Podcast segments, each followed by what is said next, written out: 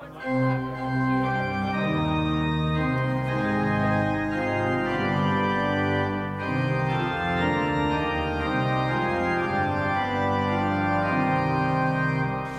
ahead, skin it. Skin that smoke wagon and see what happens.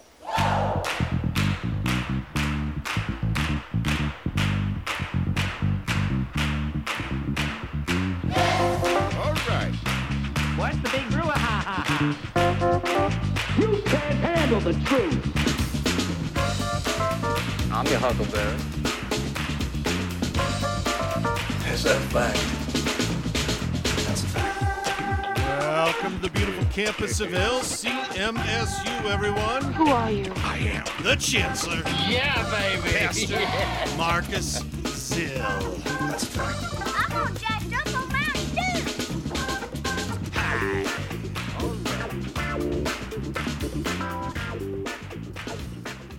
Back for a second time in a row. Dr. Steven Hein on the side of a mountain up north of me in Monument, Colorado. Where is Monument? about 10 miles north of Colorado Springs. Uh, I'm at 5,400 feet. What elevation are you at? Uh, My house sits at 7,400. Yeah, so you look you look down on me in more ways than one.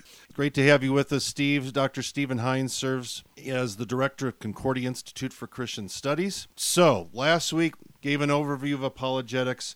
Now we're going to take a look at apologetics, really starting off in the ministry of Jesus. It's always good to start with Jesus. So where do we start? How can we see apologetics at work in the life and work of our Lord? Well, I, this is, an, uh, I think, a very important observation that I really want our listeners to focus in on here.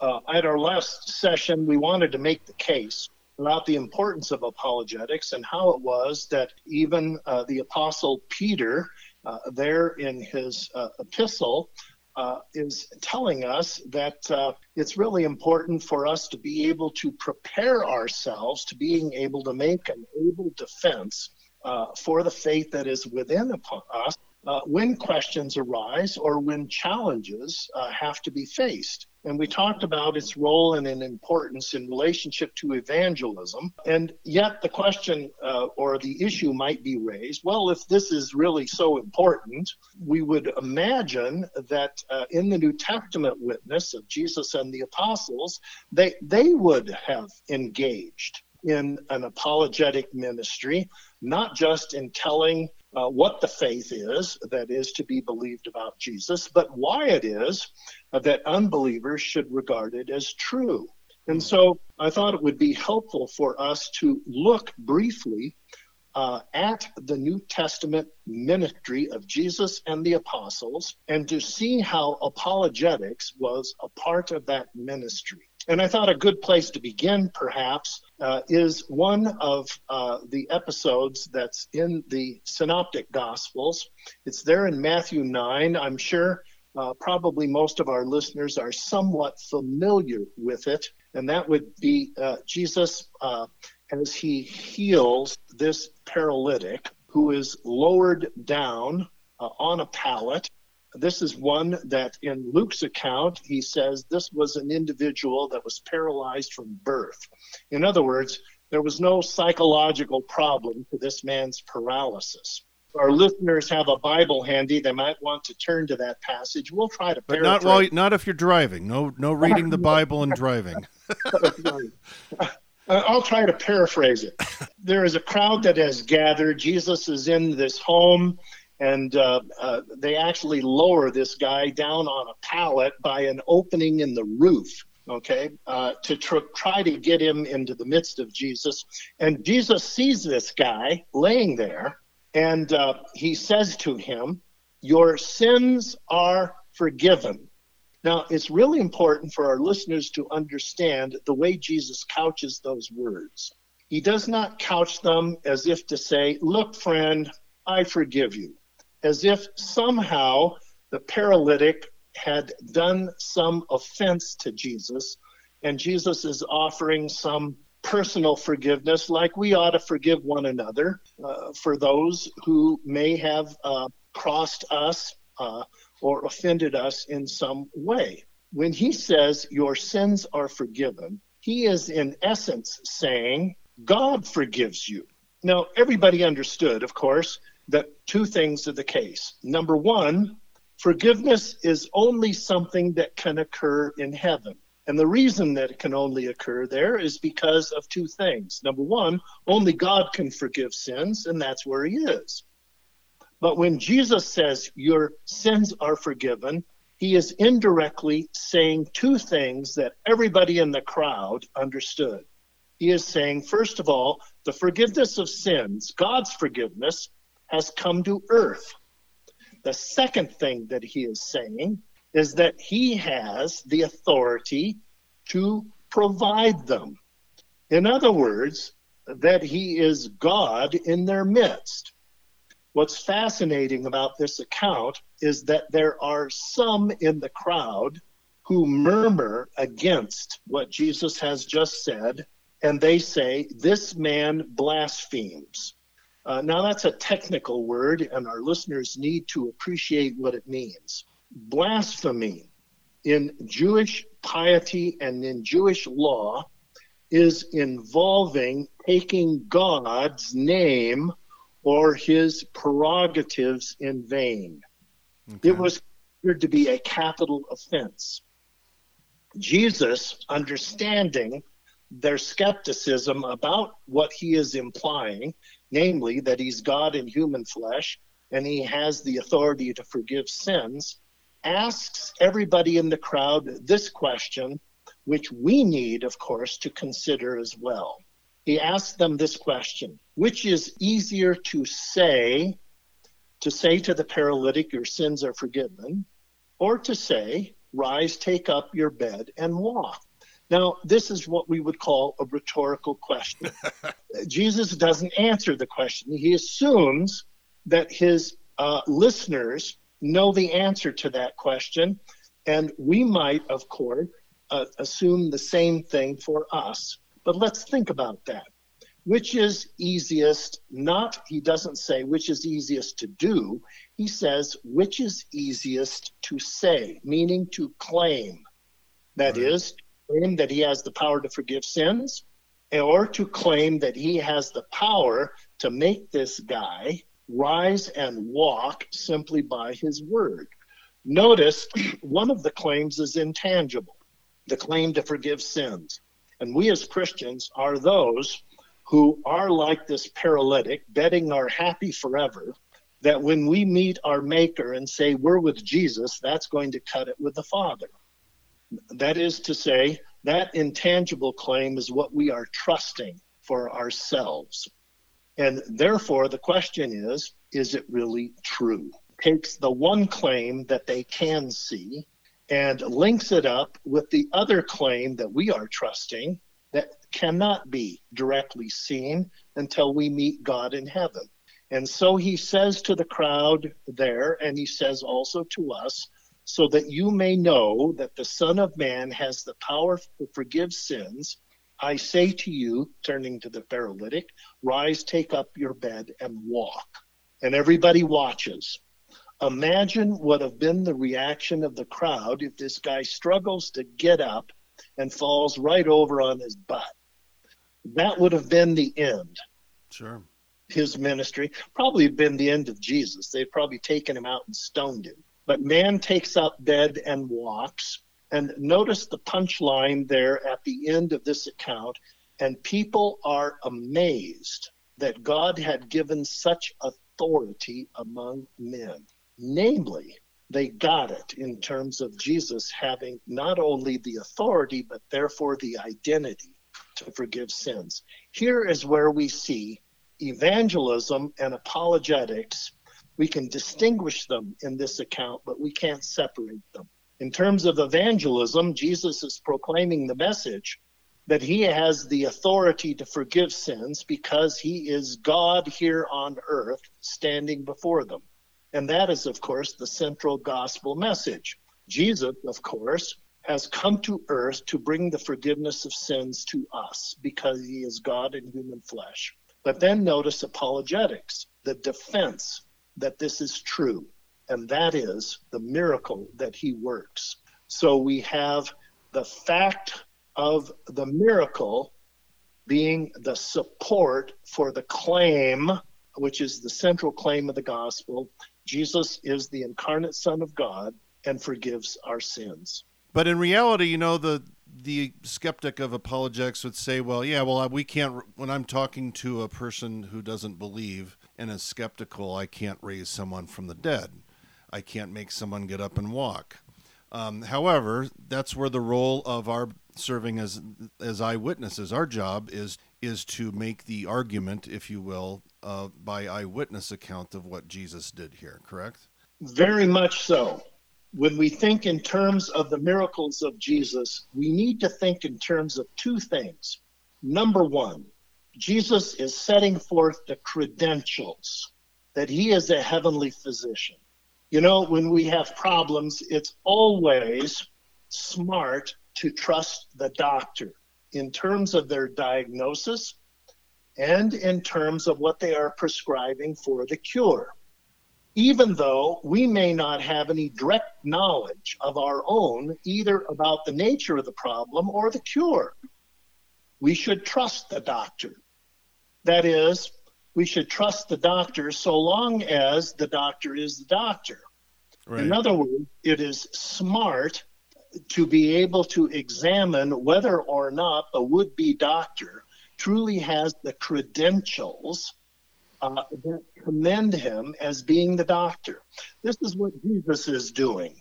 He is setting forth his miracles as support that he is the heavenly physician who is both willing and able to take care of the problems of sin and evil as they afflict us, both temporally and eternally, including the death problem.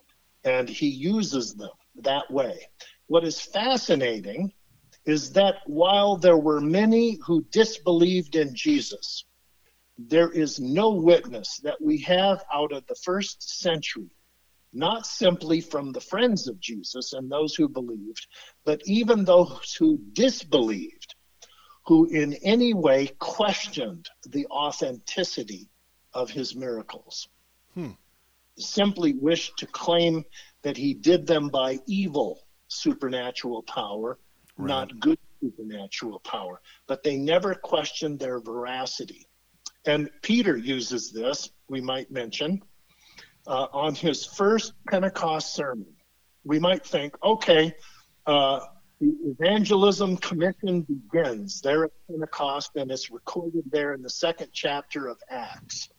What is it that Jesus, uh, that Peter begins with?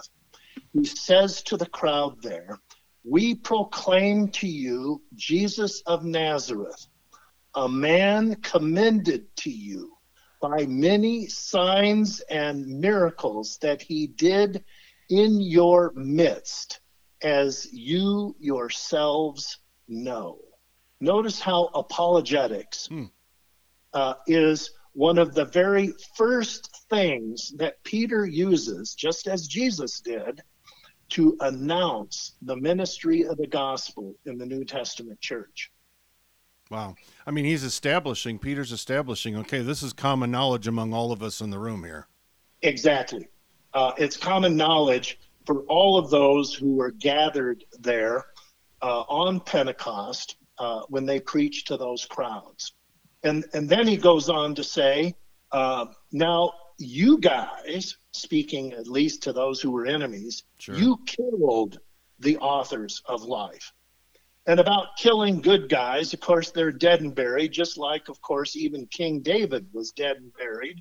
And I suppose if we rummaged around, we could find his tomb somewhere. I'm paraphrasing a little sure, bit here. Sure. Uh, but uh, God did not see fit to let Jesus remain in the grave. God raised him from the dead, and here comes the apologetics. And of these things, we are witnesses. Hmm. And there comes the apologetics. So, evangelism, the resurrection, God raised him from the dead, the apologetics. And of that, it's a fact. It's a fact because we have corroborated eyewitness testimony. We're the witnesses to this incredible event where death has been conquered. So, uh, speaking of testimony, let, sometimes the, the passage about John the Baptist comes up here where he sends his disciples off to go and you know ask Jesus are are you the coming one? How does that uh, does that tie in here in terms of this corroboration? I think it does. And and I think we we've been stressing the importance of apologetics in the work of evangelism. As it were giving a reason giving a defense for the hope that is within us in the context of our witnessing life to the world of unbelief. But apologetics also has an important role for Christians. That is to say, that uh, as Christians, we not only need to know what the faith is uh, into uh, which we have been baptized, but we need to know and have confidence about why it is that it should be regarded as true. We call that the foundations of faith. Okay? That is on how the trust of faith is grounded in the facticity of faith. And in the Christian life, sometimes doubts can arise. Sometimes the reasoned arguments of unbelief, uh, if we find that somehow we do not have responses to it, sometimes doubts can uh, uh, can crop up uh, for us. And I think we have an instance of that recorded in uh, the Gospel of Luke. If we wanted to think of John the Baptist and his connection with our Lord in the third chapter uh, of Luke, uh, Jesus uh, comes up to John the Baptist, and John makes this incredible confession of faith. Hmm. He says uh, to everyone else as he sees Jesus coming, Behold the Lamb of God who takes away the sins of the world. What an incredible statement of faith. And uh, but as we move through uh, the narrative there in Luke, John's ministry at that point of having um, uh, baptized Jesus begins to decrease, and Jesus' ministry begins to increase. And when we move forward up to the seventh chapter of Luke, we find that Luke has been uh, imprisoned and soon will be martyred. In the seventh chapter of Luke, though, John seemingly seems to develop some problems of doubt about whether Jesus really is that, that promised Messiah. So he sends his disciples uh, off to find Jesus. And we have this situation where they find Jesus, and the, disciples ask Jesus this question. They say, We're here from John, and John has this question for you Are you really the one who is to come, or should we look for another? In other words, is it really true that you are that promised Messiah? And what's fascinating, uh, and this is what I imagine, I, I imagine that they probably find Jesus somewhere maybe at the beginning of the day. Jesus is about ready to do a day's worth of ministry, and he hears them ask this question, but he doesn't immediately answer it. He simply goes about a day's worth of ministry, and of course, the disciples are still standing around, seeing everything that's going on, waiting for an answer. At the end of the day, Jesus then turns to the disciples and his response is recorded there in Luke 7. He says, Now go back and tell John the things that you have seen and heard. The blind receive their sight, the dumb their hearing, the crippled are, are healed, uh, dead are raised, and the poor have good news preached to them. Notice that kind of a response. Hmm. This is what Jesus is presenting to John. And it seems to me he's presenting it to believers in all generations who may have doubts about the truthfulness of Jesus really being that promised disciple. And what he offers, of course, are the credentials. Mm-hmm. And that's what his public ministry, in terms of his acts, particularly in his miracles and signs, are there to do to show those Christians of any generation who may have doubts about the truth question uh, whether Jesus truly is the heavenly physician who can take care of our problem of sin and evil as it afflicts us both temporally and eternally. So here is where Jesus is ministering apologetically, uh, not to unbelievers, uh, but to believers uh, in terms of how it is that doubts might arise for us, that our understanding of the truthfulness of the gospel might be shored up with strong foundations. Wow. Are there any other places uh, in the New Testament where the apostles kind of carry this out as as they learned from our Lord? One place, uh, and I would like to read it. Yeah, please do. It's talked about the importance when we looked at Peter there on the Pentecost sermon, where Peter says he begins apologetically on this idea of eyewitness testimony. Okay, uh-huh. uh, and not just his witness, uh, but the witness also of his hearers when he says, you know, men of Israel, we commend to you Jesus of Nazareth, a man commended to you by many signs and wonders that he did in your midst, as you yourselves know. This business of eyewitness testimony. And with Thomas on the resurrection, we mentioned uh, not only do we have a testimony that they saw Jesus, but they handled him. Uh, they didn't see a ghost or an apparition. They ate with him. Uh, you can't eat with a ghost. Uh, you can eat, but the ghost can't. Uh, but notice how John, and I'm going to read this, in his prologue to his first epistle, wants to pull together all of these elements of the witness that they are making so that faith is founded on fact. I'm going to read here. This is the first four verses of the first epistle of John. This is how he is commending to his hearers, who are Christians, the foundations of faith. That which from the beginning, which we heard, which we have seen with our eyes, which we have looked upon and have touched with our hands concerning the word of life. The life was made manifest, and we have seen it and testify to it and proclaim it to you, the eternal life, which was with the Father and was made manifest to us. That which we have seen and heard, we proclaim also to you, so that you too may have fellowship with us. And indeed, our fellowship is with the Father and with his Son, Jesus Christ.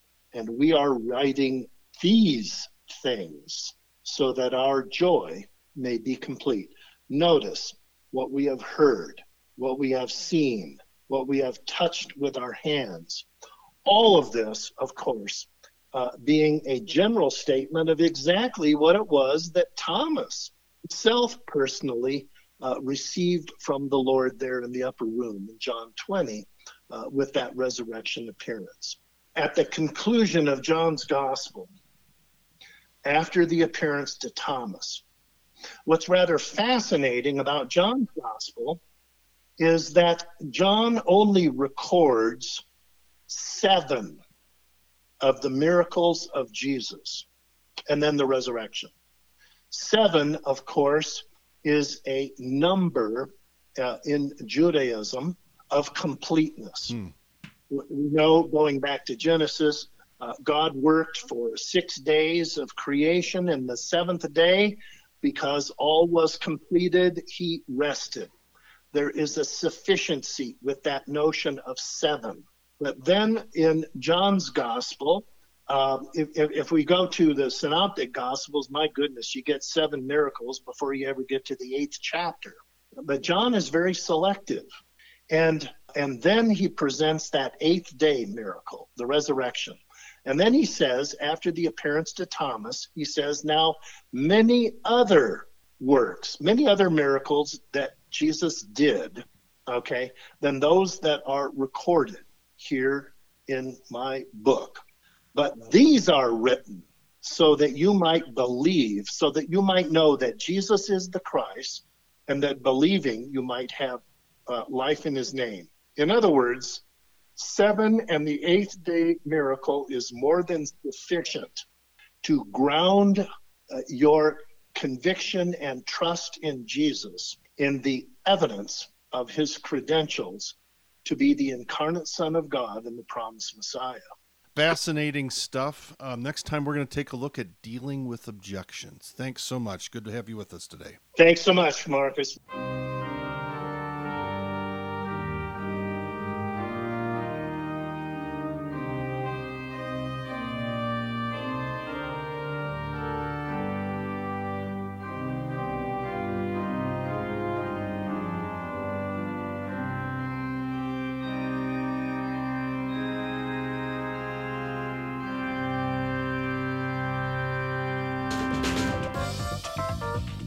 That a fact? That's a fact. Well, that's all we have time for here today. Check out lcmsu.org and remember, college is tough. You need Jesus, we'll help.